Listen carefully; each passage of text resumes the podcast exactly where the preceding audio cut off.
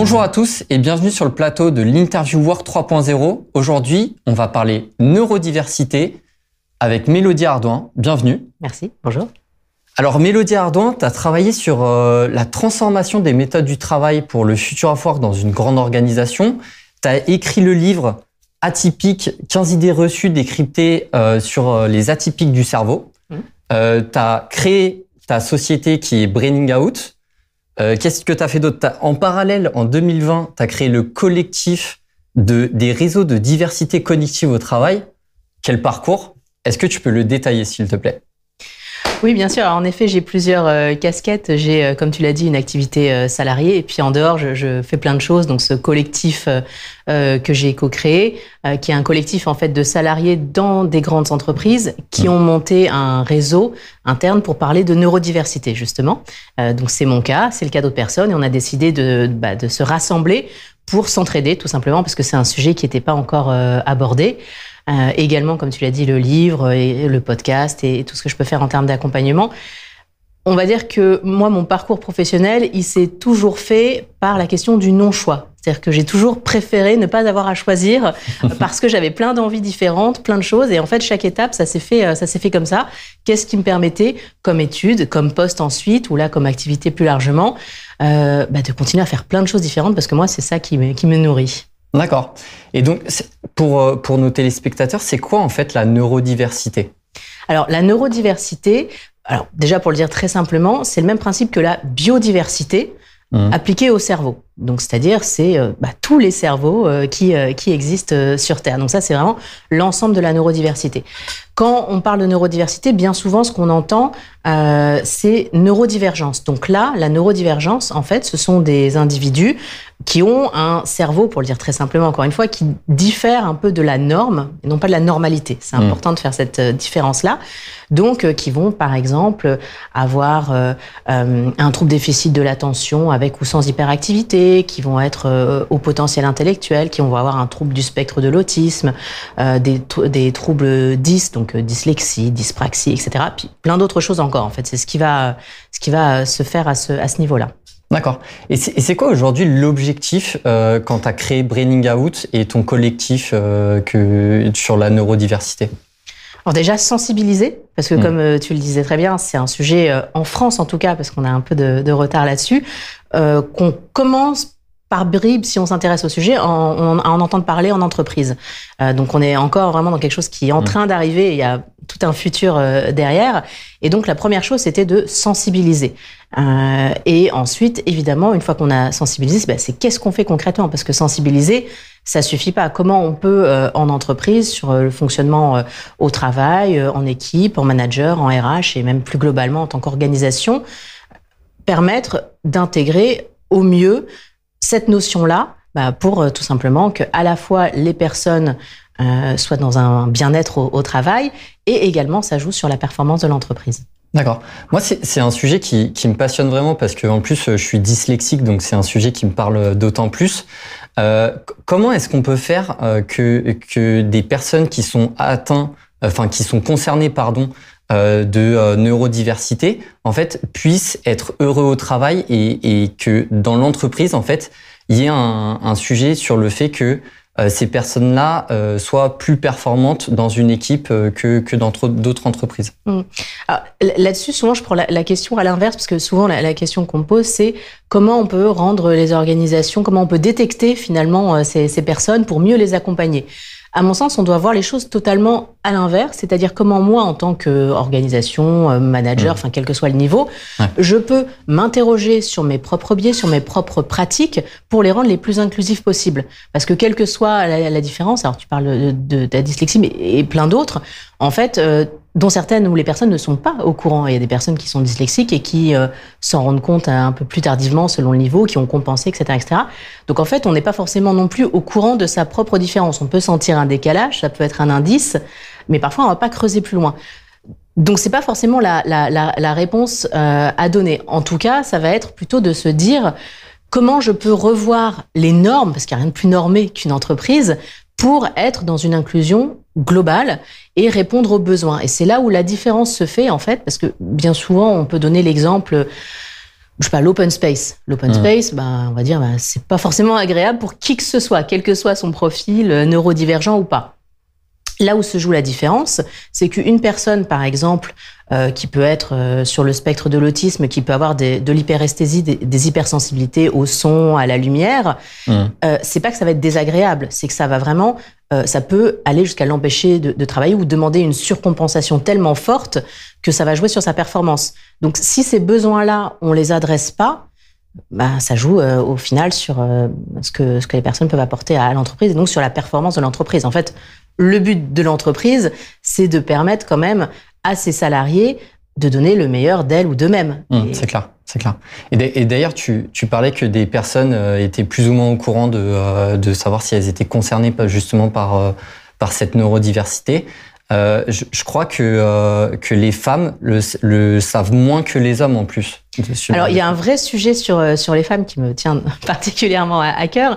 Euh, en fait, les, les, femmes, on a constaté que pour, dans les tests qui sont faits, les diagnostics, etc., il y a une femme pour quatre hommes. D'accord. dans, la, dans la neurodivergence. C'est-à-dire, ça ne veut pas dire qu'il y a moins de femmes, ça veut dire qu'elles se font moins tester. Et pourquoi? Parce que, en fait, pendant des années, notamment sur le trouble du spectre de l'autisme ou sur euh, le trouble euh, déficit de l'attention avec ou sans hyperactivité, ça les, les, tests ont été faits sur, euh, par et pour des garçons ou, des adultes, mais c'était plutôt euh, d'abord des, des, enfants.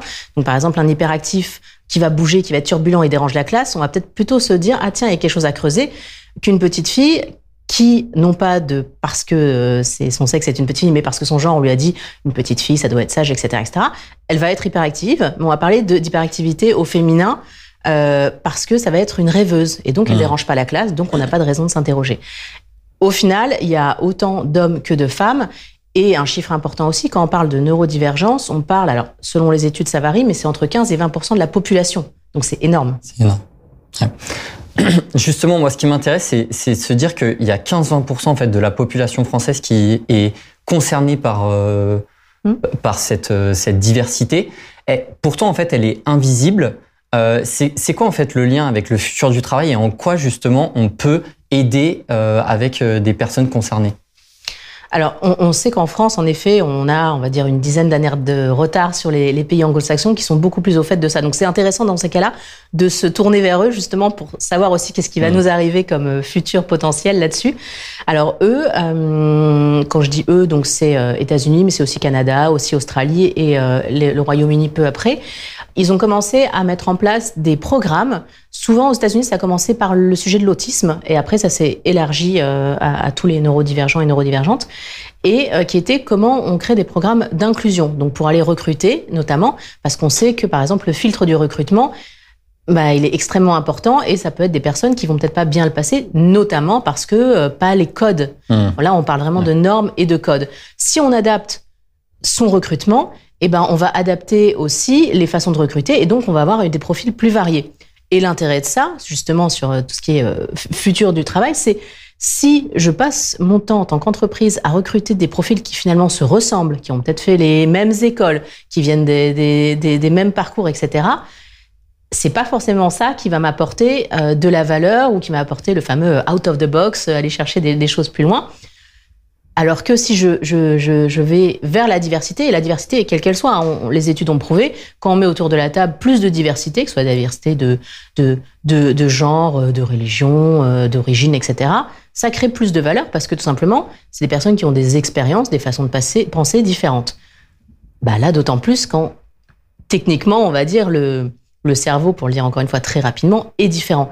Donc ça va apporter vraiment ce, pas de côté, euh, cette disruption euh, qui va aussi permettre d'aller euh, chercher plus loin. C'est un peu le fait de se dire prendre dans les différences des personnes, bah, c'est ça qui va faire la différence pour l'entreprise.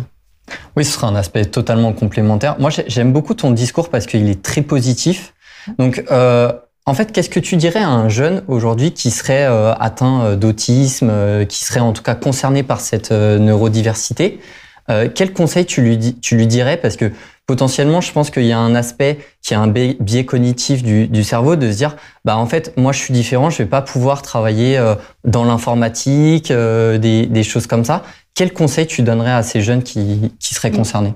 Alors, il y a plusieurs choses. Déjà, il y a aussi le, fait euh, d'être positif. Alors, il faut pas non plus nier euh, que dans certains cas, euh, il y a des situations qui peuvent relever du handicap, mais ce n'est pas que du handicap. Donc, c'est ça aussi qui est mmh. important à dire. Mais en effet, c'est positif et bah, voilà, il peut y avoir des, des aspects parfois plus, plus compliqués à vivre pour la personne ou en société. Après, derrière, c'est qu'est-ce qu'on en fait de, de ça et donc qu'est-ce qu'on peut dire euh, aux, jeunes? Je pense que déjà, c'est aussi de ne pas s'enfermer dans des, dans des carcans, parce qu'on peut aussi avoir tendance à euh, se dire maintenant, parce que je, je, enfin, je l'entends, hein, euh, ah bah alors on, a, on, on, travaille dans la data, on est dans les chiffres, on est dans du concret, mmh. un truc, il me faut un autiste. Enfin, c'est horrible de le dire comme ça, mais c'est ce qu'on entend parfois en disant mais parce que ça va être ces, ces façons de faire, ça va être top, etc. Alors que bah il y en a qui travaillent aussi dans la communication, euh, et donc ça, ça, ne veut rien dire à ce niveau-là. Peut-être que dans certains cas, il peut avoir des, des appétences ou, euh, ou certaines choses qui vont être plus faciles, euh, mais c'est pas non plus euh, le fait de dire qu'on va sortir des cases pour en recréer d'autres. Donc là-dessus, moi, mon conseil pour pour les plus jeunes qui sont beaucoup plus ouverts hein, sur toutes ces questions-là, sur comment on peut aussi euh, euh, changer le management, les organisations pour être plus dans l'inclusion au, au, global, c'est de se dire que euh, c'est pas parce que il y a des cases ou des normes d'entreprise qu'on est obligé de, de s'y plier et qu'on ne peut pas les faire changer. Parce mmh. que c'est exactement ce qui est en train de, de, se, de, se, passer. Et ça, chaque personne peut contribuer. Euh, les réseaux euh, qu'on a, qu'on a pu créer, le collectif que, que j'évoquais, que j'ai cofondé, en fait, c'est ça aussi. C'est comment de l'intérieur, des salariés concernés qui, jusqu'à il y a encore peu de temps parfois, n'osaient même pas, parce que c'est très tabou comme sujet. C'est des différences invisibles. Euh, parfois, euh, euh, on se sent pas adapté ou différent tout simplement, un décalage. C'est très compliqué à expliquer parce que ça ne se voit pas. et parfois, d'ailleurs, on ne, on ne peut ne, pas le, savoir. Donc, c'est vraiment se dire comment moi, si je suis plus, jeune, je peux me dire, ce qui va m'intéresser, c'est aussi de choisir une entreprise qui a cette ouverture d'esprit, qui est vraiment et encore une fois, quelle que soit en fait la question neurodivergent ou pas neurodivergent, comment on inclut tout le monde et comment on sort des normes et des cadres habituels pour se dire qu'il faut faire bouger les lignes. Merci beaucoup Mélodie, c'était euh, très intéressant. Euh, vous pouvez en tout cas euh, acheter le livre 15, 15 idées reçues décryptées pour, sur les atypiques du cerveau. je pense que c'est disponible partout, c'est ça? Bah, C'est disponible partout et quant à nous, vous pouvez retrouver toutes les interviews Work 3.0 sur notre chaîne YouTube.